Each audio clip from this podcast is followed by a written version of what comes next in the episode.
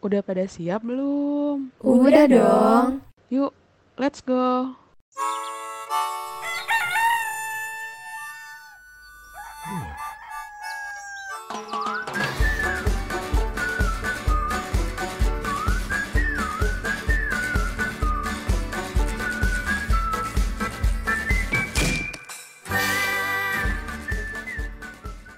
Halo Femkos. Sekarang kamu lagi dengerin iPod. IKK Podcast.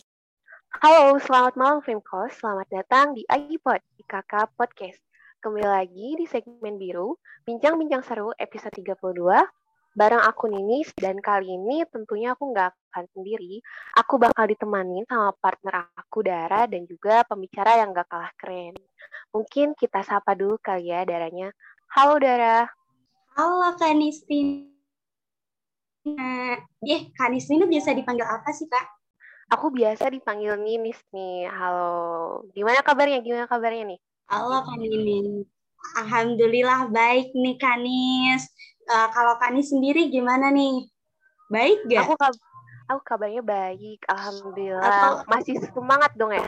Masih semangat dong. Cuman agak sedikit galau-galau sih karena hmm, urusan pribadi gitu ya, Kak. Aduh, daripada kita galau, mending kayaknya kita sekarang ngobrol aja deh. Kayaknya kita sekarang malam ini ada topik nih yang gak kalah seru. Gimana? Oke, bener sekali Kak Nis. Ayo eh, kita langsung aja ke narasumber kita. Siapa aja nih, Kak? Oke, di sini kita bakal ngobrol seru terkait dengan MBKM. Pastinya udah nggak asing lagi dong istilah MBKM ini. Dan kebetulan di sini bakal ada narasumber yang keren banget. Kita langsung sambut aja kali ya. Halo Kak Ismi. Halo teman-teman. Halo, gimana nih kabarnya malam ini? Apalagi malam minggu nih. kita ngobrol seru. Enggak, alhamdulillah sehat. Teman-teman gimana kabarnya? Sehat juga ya? Alhamdulillah. Alhamdulillah, Kak. Sehat. Nah, sekarang eh, Kak Ismi lagi di mana nih, Kak? Kalau sekarang sih pas banget lagi pulang ke rumah gitu ya.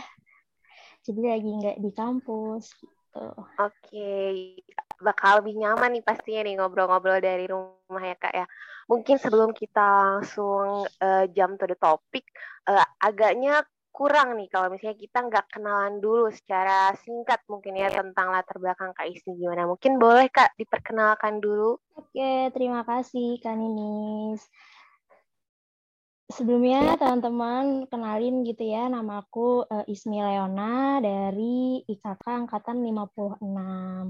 Jadi masih Angkatan 56 nih teman-teman. Pengalamannya juga pastinya masih hampir sama gitu ya, seperti teman-teman semua gitu. Ini eh, ceritanya apa aja nih Kak Ninis? Atau Dara? Boleh nih mungkin eh, asalnya dari mana Kak? Boleh secara singkat ya. Biar teman-teman yang teman-teman Femkos juga tahu nih Kak Ismi ini siapa. Oke, ya eh, tadi kenalin nama aku Ismi Leona dari angkatan 56, eh, domisilinya dari Bekasi. Dan untuk saat ini eh, kesibukan aku selain kuliah gitu ya, ada beberapa tanggung jawab di tempat lain di ya tentunya di PKM gitu. Oke, siap Kak Ismi. Keren banget ya Kak ya. Sekarang lagi sama-sama semester 7 ya kita kayak. Iya. Gimana nih Kak persiapan semester 7-nya? Mungkin sebelum kita ngobrol lebih lanjut. Persiapan semester tujuhnya ya lagi pusing mencari topik gitu dan em, ya dirasakan oleh anak-anak angkatan 56 ya mencari topik itu tidak mudah. Selain emang karena ada kesibukan di tempat lain jadi untuk persiapan di semester tujuhnya ini ya masih mengikuti alur aja gitu sih kak Oke, siap. Mantap. Walaupun mungkin sekarang lagi sibuk-sibuknya semester 7 nih, tapi mungkin eh, kalau nggak salah nih, Kak Ismi ini sebelumnya di semester kemarin pernah ikut ini ya Kak ya, magam MBKM. iya Mungkin betul boleh dijelaskan nih ke teman-teman Femkos semua, apa sih MBKM itu dan kiranya program apa yang kakak ikutin di MBKM tersebut? Oke, ya. Eh, pastinya teman-teman mungkin juga udah sering dengar gitu ya program MBKM itu apa, ada siapa yang ngadain gitu. Mungkin teman-teman juga udah tahu, tapi mungkin di sini aku mau uh, ngasih penjelasan singkat gitu. Program MBKM ini uh, program yang emang direncanakan ya atau dicanangkan gitu oleh Menteri tercinta kita Pak Nadiem di bawah apa namanya? di bawah Kementerian Pendidikan Kebudayaan Riset dan Teknologi itu ya untuk uh, yang tujuannya itu pastinya ingin membekali mahasiswa agar dapat menguasai uh, berbagai keilmuan sebagai bekal saat masuk di dunia kerja. Nah, ini salah satunya program aku ikutin itu adalah program magang dari MBKM yang pastinya tadi tujuan aku ikut magang pun itu juga untuk uh, menguasai nanti skill-skill yang ada di dunia kerja itu seperti apa gitu. Wow, wow, wow, keren banget nih Kak. Oke Kak, nah eh, MBKM itu udah tadi dijelasin ya sama Kakak. Nah, eh, Dara mau nanya dong Kak, alasan Kakak mengikuti MBKM dan benefit yang didapat eh, dari MBKM itu sendiri apa sih Kak?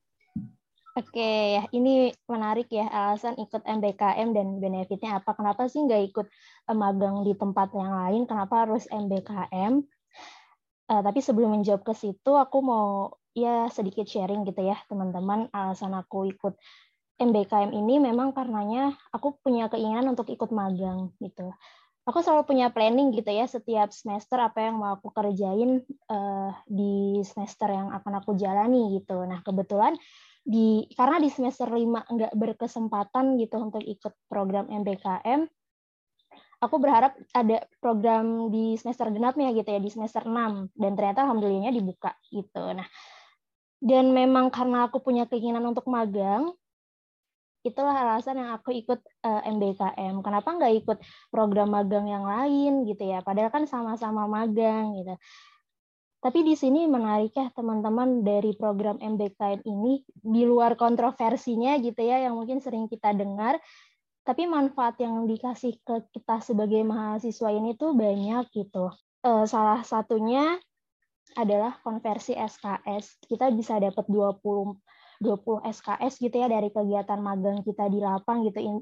Yang dalam arti lain tuh kita uh, dikasih kepercayaan gitu untuk kuliah di lapang secara langsung gitu dengan pemberian 20 SKS ini. Itu salah satu alasan kenapa ikut MBKM. Dan yang kedua, pastinya nggak semua program magang ini uh, mendapatkan apa yang menjadi hak kita gitu ya. Uh, salah satunya ya uang saku gitu. Walaupun emang ini banyak kontroversinya, tapi ini emang salah satu incaran mahasiswa-mahasiswa yang ingin uh, magang tapi tetap dapat uang saku gitu dari kementerian. Nah, itu dua benefit yang lain. Nah, yang ketiga apa sih alas, alasan ataupun benefit lain kenapa ikut MBKM? Karena proses MBKM ini tuh uh, serentak gitu dalam maksudnya gimana? Teman-teman yang mau daftar MBKM ini tuh banyak gitu ya nggak cuma sendiri. Beda sama kalau misalkan kita magang magang secara individu gitu. Kalau magangnya rame-rame gitu ya teman-teman ini tuh nanti proses administrasinya itu juga akan cukup mudah gitu akan akan lebih gampang untuk kita uh, ngumpulin berkas-berkas apa yang harus dikumpulkan karena kalau dari IPB sendiri gitu ya emang punya uh, grup khusus atau um, ya media sosial khusus gitu terkait magang MBKM ini. Jadi untuk informasi-informasi lain dan sebagainya itu kampus tuh juga tahu gitu. Itu sih uh, apa namanya alasan kenapa ikut MBKM dan benefit-benefit yang didapatin itu. Wah, parah. Keren banget nih MBKM. Pasti di luar sana juga pasti teman-teman Femkos banyak mau ya, banyak yang mau ya ikut MBKM ini. Tapi mungkin boleh diceritain lebih detail lagi mungkin nih Kak Ismi gimana sih alur pendaftaran dan juga proses seleksi dari MBKM ini terutama MBKM program MBKM yang Kakak ikutin karena kan seperti yang kita tahu ya banyak banget karena banyaknya orang-orang yang pengen ikut MBKM jadinya mungkin kesempatan untuk uh, dapat mengikuti program ini juga uh, luar biasa sulit gitu ya karena harus bersaing sama yang lain. Mungkin boleh dijelasin nih Kak secara detail step by stepnya hingga Kakak akhirnya bisa uh, ikut gitu program MBKM ini. Oke, uh, kalau untuk alur pendaftarannya ini gitu ya atau proses seleksi MBKM yang pastinya kita harus punya akun di uh, Kemendikbudnya gitu ya di kampus Merdeka di website kampus Merdeka kita harus punya akun uh, akunnya ini akan lebih baik kalau misalkan kita juga pakai akun email kampus gitu ya untuk mendaftarnya.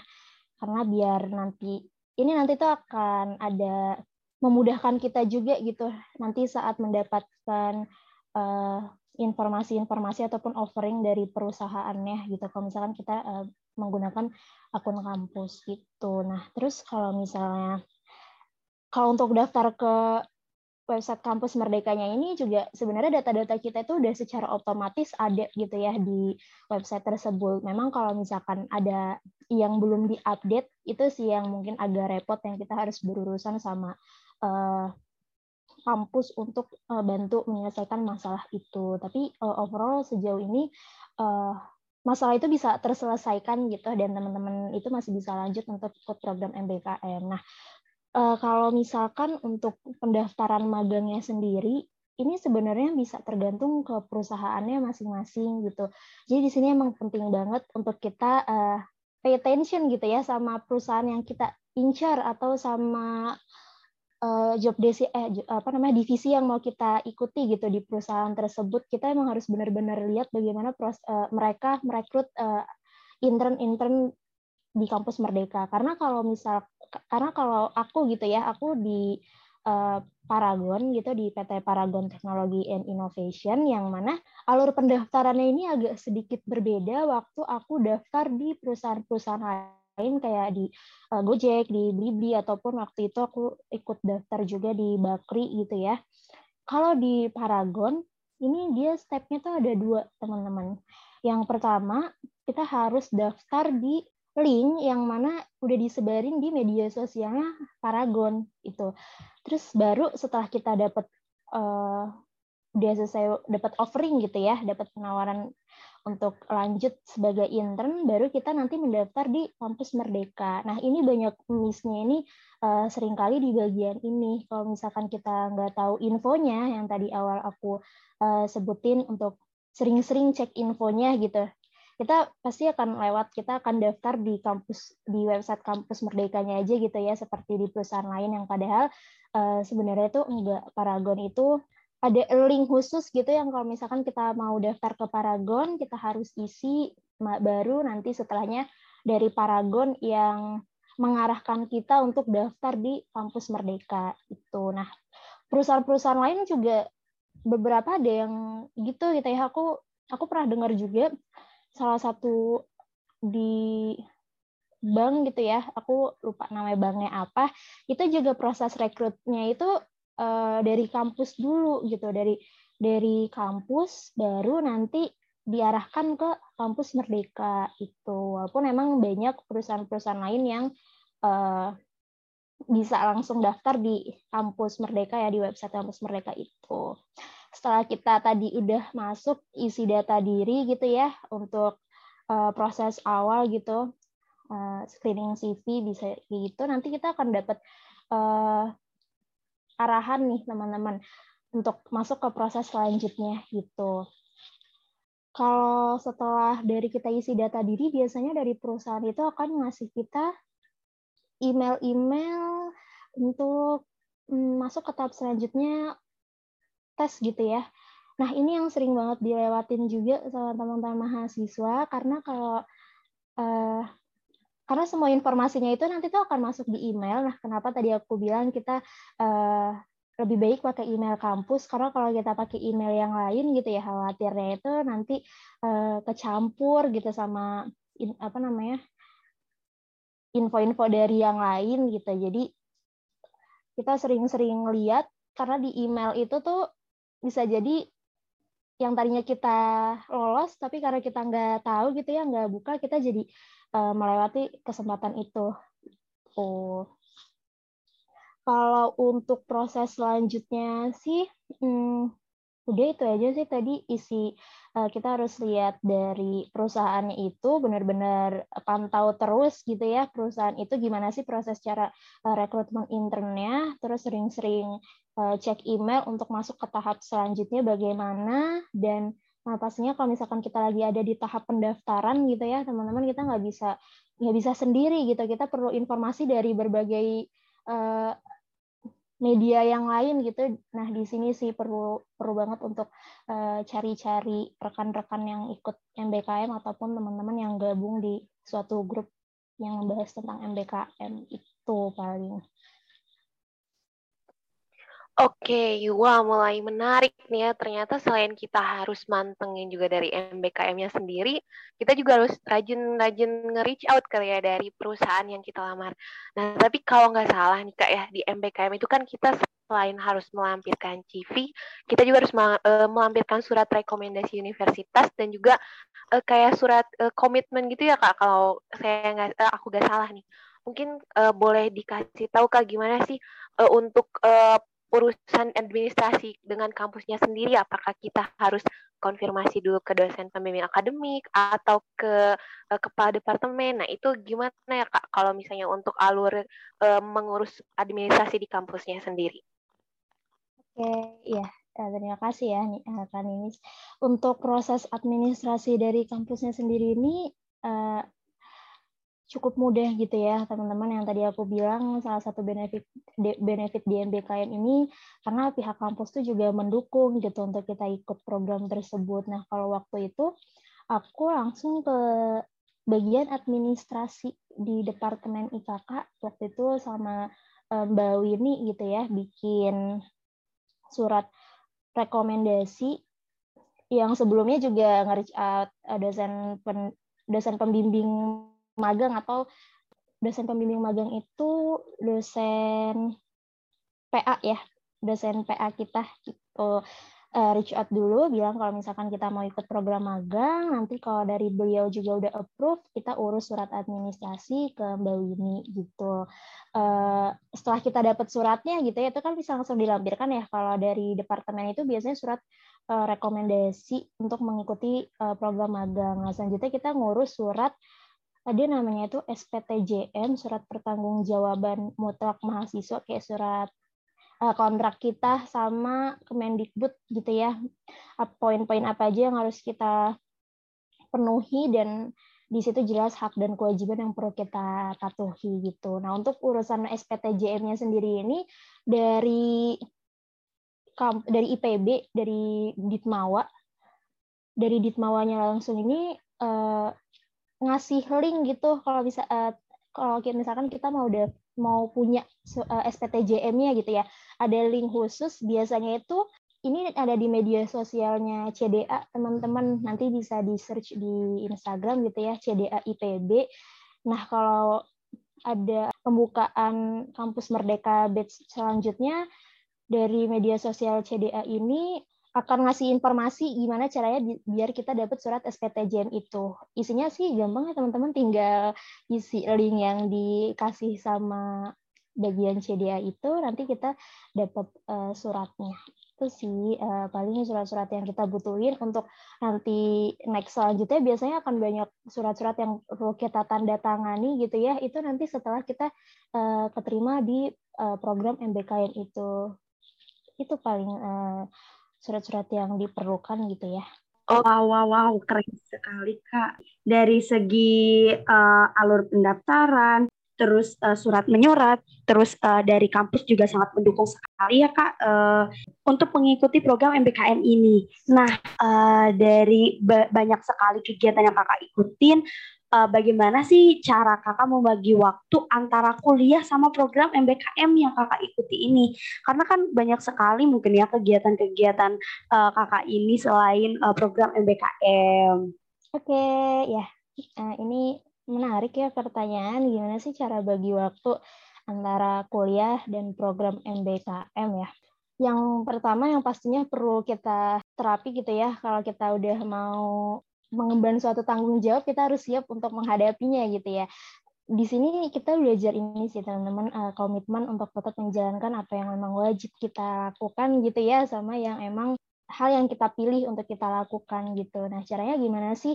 Nah, karena sekarang mungkin kita belum bisa untuk uh, menerapkan balancing work and family gitu ya. Kita menerapkan untuk work life balance, ya kita menetapkan boundaries ataupun uh, batasan-batasan mana aja yang memang harus kita uh, kerjakan untuk pekerjaan A dan untuk pekerjaan yang lainnya. Nah, kalau waktu itu cara aku untuk bagi waktunya, kebetulan dari mitra aku dari Paragon ini uh, sangat membantu juga gitu ya, sangat memaklumi kalau misalkan memang kita ini masih mahasiswa, masih semester 6 yang lagi banyak-banyak mata kuliah gitu ya. Jadi kita dikasih uh, izin gitu untuk tidak mengikuti program magang dari jam berapa sampai jam berapa itu waktu kuliah. Walaupun nanti akan ada konsekuensinya gitu ya. Entah kita lembur atau kita kerjakan di weekend pekerjaan itu. Nah, tapi kalau misalkan dari aku, aku selalu mencoba gitu ya untuk menyelesaikan tugas kuliah karena waktu itu aku tuh kuliah dua matkul aja ya teman-teman hari Senin dan hari Selasa gitu aku kuliah. Jadi aku fokus mengerjakan semua tugas yang ada tuh di hari Senin dan hari Selasa ngerjain tugas kuliah. Kalaupun memang belum selesai, tapi itu nanti akan kita cicil-cicil ke depannya. Jadi nggak banyak yang harus kita kerjain.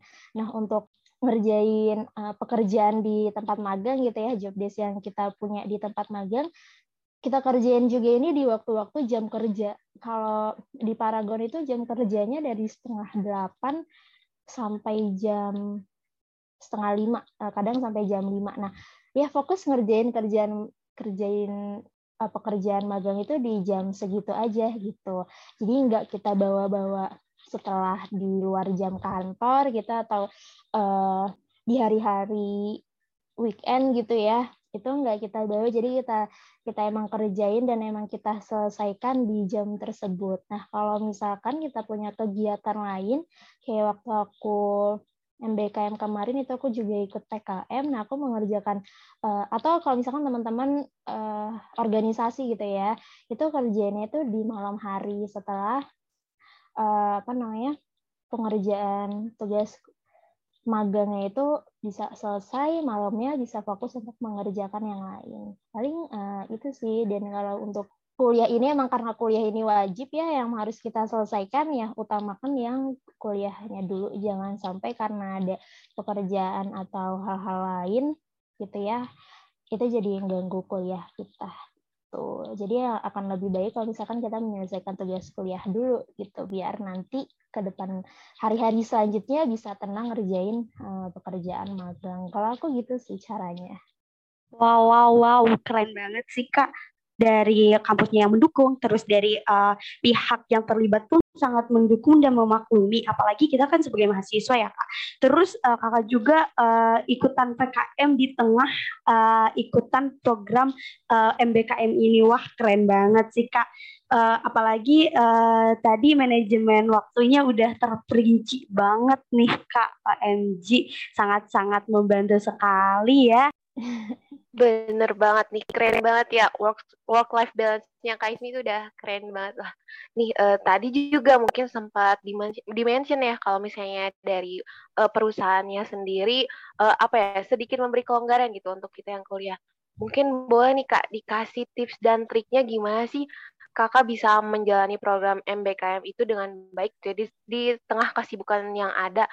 Nah apalagi kan rata rata-rata gitu ya kak yang aku lihat tuh kalau program MBKM itu kadang nggak inline gitu dengan jurusan kita. Itu gimana cara mengatasinya biar kita bisa langsung beradaptasi dengan program MBKM tersebut? Apakah dari perusahaannya itu seperti ada trainee dulu atau gimana nih kak untuk menyesuaikan diri uh, mengikuti program ini Oke ya, terima kasih untuk uh, pertanyaan ya Kak Ninis. Ini mungkin lebih tips dan trik ketika menjalani magang gitu ya. Pastinya yang pertama, kita nggak bisa ngerjain program magang itu sendiri gitu ya. Kita harus cari-cari uh, rekan-rekan yang se baik yang sedivisi ataupun yang searah gitu sama bagian kita gitu. Itu akan sangat membantu kita dalam menjalani uh, program magang tersebut. Terus tips dan trik lainnya itu apa? Yang pertama banget nih yang yang perlu kita lakukan gitu ya, jalin hubungan baik dengan mentor.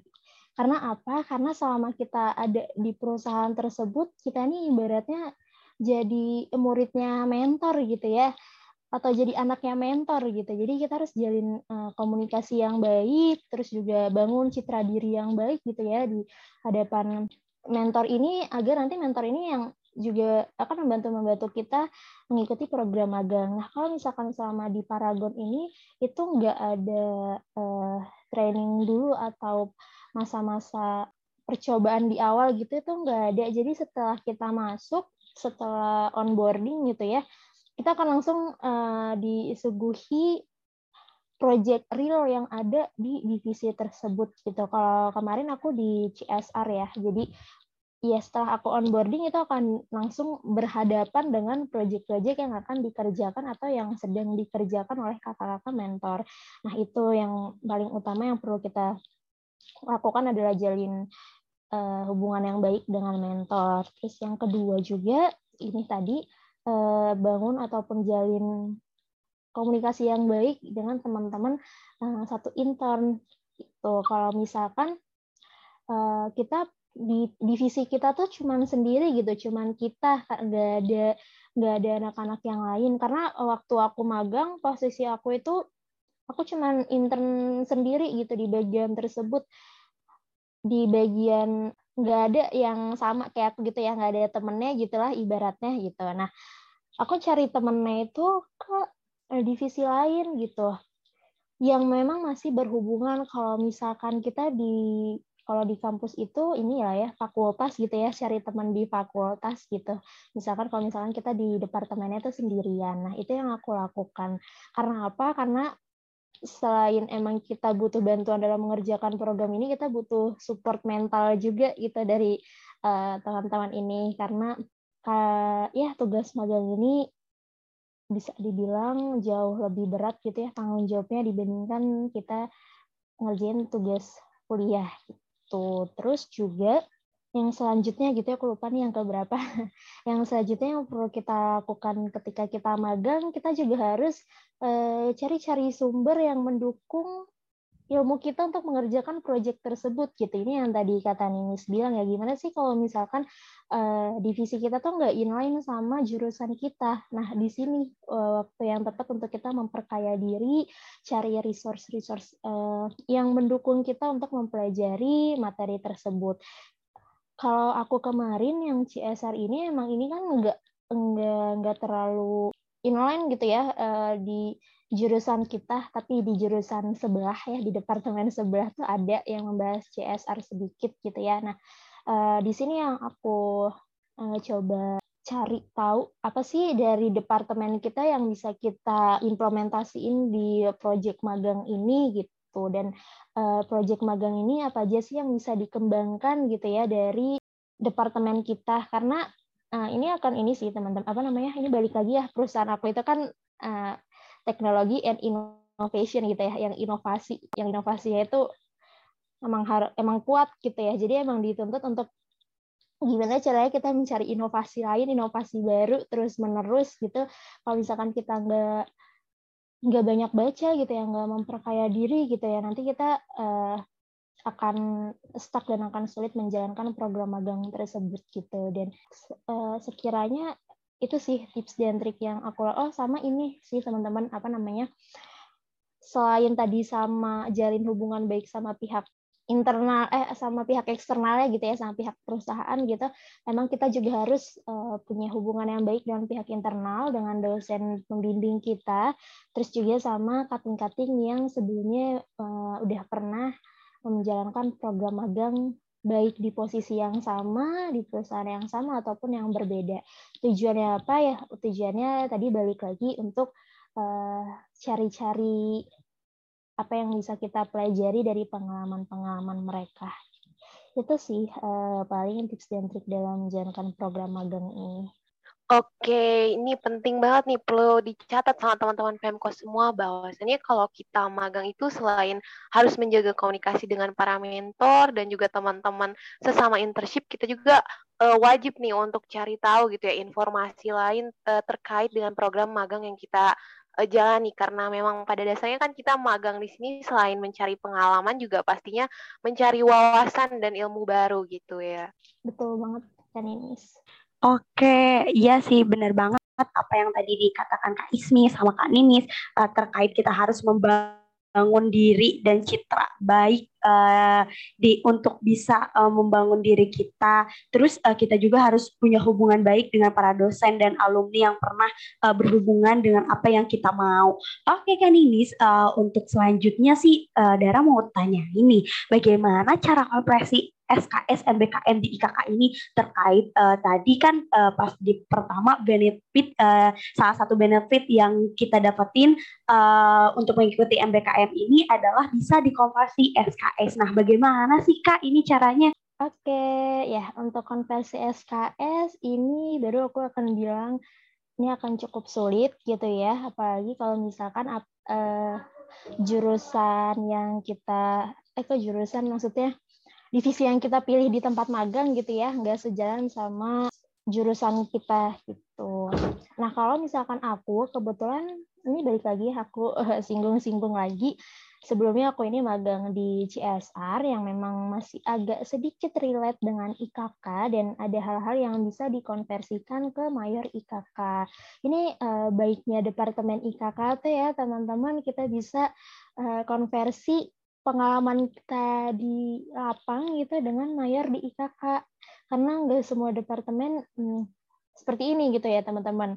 Tapi eh, balik lagi walaupun kita emang udah dikasih kesempatan untuk eh, konversi SKS ke mayor gitu ya eh, bukan berarti kita nggak mempelajari mata kuliah mayor tersebut gitu ya. Berarti kita belajarnya secara mandiri gitu. Nah untuk konversi SKS ini pertama-tama waktu itu aku dikasih form sama desain pembimbing ya waktu itu aku sama Bu Irni ini mungkin privilege ya buat aku karena Bu Irni ini selaku uh, komdik IKK gitu. Jadi untuk komunikasi masalah konversinya ini cukup uh, mudah dengan beliau gitu. Yang pertama tadi dikasih form untuk mengisi capaian pembelajaran yang akan kita dapati selama magang. Ini perlu kita uh, cari di silabus tempat kita magang nantinya setelah kita mendapatkan offering gitu ya. Terus uh, Oh iya, ini disclaimer dulu ya, apa namanya konversi SKS ini baru akan dijalankan gitu ya, atau akan baru diurus setelah kita dapat offering dari perusahaan atau maksudnya kita udah mengikuti program MBKM tersebut. Tuh. Terus kalau untuk setelah kita tadi tahu learning outcome dari program magang yang akan kita ikuti gitu atau uh, scope-scope mana aja sih yang sekiranya kita bisa pelajari di tempat magang itu kita tulis seoptimal mungkin gitu ya teman-teman serinci dan sedetail mungkin gitu baik dari uh, sisi hard skill ataupun soft skill yang kita dapeti gitu di perusahaan. Nah biasanya tapi ini enggak semua perusahaan punya uh, silabus pembelajaran yang lengkap gitu ya. Nah uh, di sini sih perlunya kita untuk uh, komunikasi dengan uh, pihak mitra ataupun mentor. Terus setelah kita tahu learning outcome dari program magang yang kita jalani. Yang kedua ini kita membuat learning outcome dari mata kuliah-mata kuliah yang akan kita konversikan baik mata kuliah mayor ataupun uh, mata kuliah uh, eh, EC ya enrichment course gitu apa aja sih uh, yang perlu kita atau yang bisa kita konversi. Nah, Uh, jadi untuk melihat bagaimana kita bisa konversi SKS itu dilihat dari uh, capaian pembelajaran yang kita dapat di tempat magang kita bandingkan dengan capaian pembelajaran di uh, departemen gitu. Nanti ada form khususnya gitu teman-teman ini cukup mudah uh, untuk dilakukan gitu ya.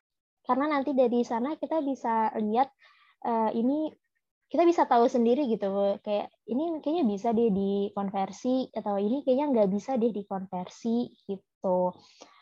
Dan kalau untuk mata kuliah khusus yang EC ini itu ada panduannya ya di panduan EC. Kalau magang tuh mata kuliah apa aja yang bisa diambil. Tuh, nah, setelah kita menggabungkan keduanya gitu ya, membandingkan keduanya, kita serahkan ke akademik di ke, ke dosen dan juga ke komdik gitu untuk dilakukan evaluasi bersama dosen-dosen terkait yang akan uh, kita ajukan proses konversinya ini. Kalau semester 6 kemarin untuk CSR ini tuh bisa masuk ke mata kuliah usaha ekonomi keluarga, pemasaran sosial, terus juga ada MPPI, ya ada tiga matkul mayor itu yang bisa dikonversikan dengan kegiatan CSR aku kemarin ya itu sih uh, apa uh, cara konversi SKS MBKM ini. Oke, Kak Ismi, berarti penting juga nih buat teman-teman Femkos sebelum mau uh, melakukan program MBKM, penting juga untuk memperhatikan terlebih dahulu gitu ya, learning outcome dari matkul-matkul yang sekiranya bisa dikonvert dari kegiatan MBKM. Oke, tadi kita udah ngobrol banyak banget nih terkait uh, detail dari program MBKM sendiri. Nah, jadi uh, ini pastinya sayang banget nih kalau dilewatin sama teman-teman Pemkot semua apalagi privilege dari mahasiswa ini pasti bisa memberikan banyak manfaat kalau misalnya eh, kita manfaatkan dengan baik. Mungkin boleh nih Kak Ismi tips dan triknya nih untuk mahasiswa IKK yang mungkin belum yakin atau pengen banget nih ikut MBKM tapi masih ragu-ragu. Boleh nih Kak Ismi. Oke, ya teman-teman, apa namanya? Ragu di awal itu wajar ya karena dulu sebelum aku ikut program magang pun aku juga ragu-ragu ataupun nggak yakin daftar nggak ya bisa bertahan di dunia kerja nggak ya. Tapi uh, balik lagi teman-teman itu uh, tadi yang udah disampaikan juga kan ini kita ya privilege kita sebagai mahasiswa itu uh, harus kita maksimalkan dan emang harus kita optimalkan selagi kita masih mahasiswa gitu. Karena program magang magang belajar kampus mereka ini itu kan nggak dibuka untuk umum gitu ya hanya hanya untuk mahasiswa gitu. Nah kita sebagai mahasiswa alangkah lebih baik ya gitu kita mengambil kesempatan itu. Kalau misalkan teman-teman masih ragu masih nggak yakin ini coba ditanyain ke teman-teman ke diri teman-teman ya. Apa yang bikin teman-teman ini nggak yakin atau masih ragu? Kalau misalkan teman-teman khawatir mengenai uh, proses uh, eh, SKS gitu ya ataupun hal-hal yang berbau akademik, teman-teman bisa konsultasiin ke uh, dosen, ke dosen pembimbing ataupun ke komdik. Teman-teman percaya deh, uh, dosen-dosen di KK ini tuh sangat-sangat membantu kita gitu ya untuk uh, upgrade diri ke ke tahap yang benar-benar kita bisa lebih jauh gitu ya. Aku inget banget uh, waktu akhirnya aku daftar di MBKM ini aku tuh banyak banget nanya-nanya sama dosen sampai aku sendiri juga nggak enak gitu ya kebanyakan nanya. Tapi satu dosen ini bilang kalau beliau ini uh, sangat senang sekali membersamai mahasiswa yang punya inovasi gitu ya terlebih inovasi bagi dirinya sendiri gitu untuk uh, upgrade ke upgrade diri ke yang lebih wow lagi gitu ya tahapannya gitu. Teman-teman nggak perlu ragu itu tadi kalau misalkan teman-teman ragu terkait permasalahan akademik. Kalau misalkan teman-teman nih yang kedua, teman-teman ragu nanti bisa bertahan di dunia kerja nggak ya? Bisa eh, menjaga nama baik kampus nggak ya? Ini teman-teman tuh nggak usah pikirin dulu dari sekarang. Yang namanya kita uh, mencoba ya kita pikirin apa aja sih yang bisa kita lakukan gitu ya agar bisa mencapai hasil yang lebih baik gitu ya hasil yang baik dalam proses uh, magang ini karena tadi yang aku sampaikan juga, nanti tuh teman-teman akan dibantu oleh mentor, oleh rekan teman-teman, ataupun dari kakak-kakak perusahaan teman-teman magang ya. Uh, itu tuh pasti semuanya akan membantu teman-teman dan mereka akan uh, memaklumi gitu ya. Kalau misalkan kita memang uh, mahasiswa yang yang baru terjun ke dunia lapang gitu ya. Jadi menurut aku untuk yakin atau apa untuk ragu ini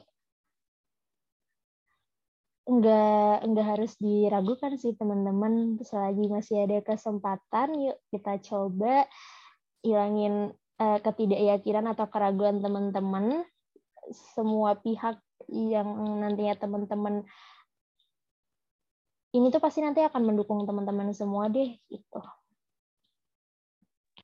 Nah, kan teman-teman tuh kata Kak Ismi juga jangan ragu ya, dicoba aja dulu. Karena uh, pengalaman itu gak akan datang dua kali itu kalau kesempatan memang banyak tapi pengalaman itu gak akan datang dua kali. Jadi buat teman-teman yang masih overthinking atau ragu-ragu takut nih nanti bakal berhasil atau enggak itu belakangan. Yang penting kita berani coba dulu. Bener gak nih Dara?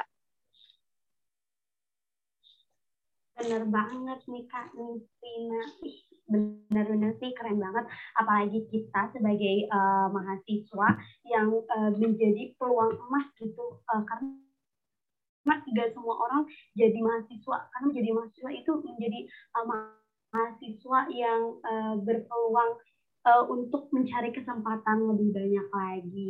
Nah, nih Kak, uh, untuk pesan dan uh, apa sih yang ingin uh, kakak sampaikan kepada mahasiswa IKK nih kak?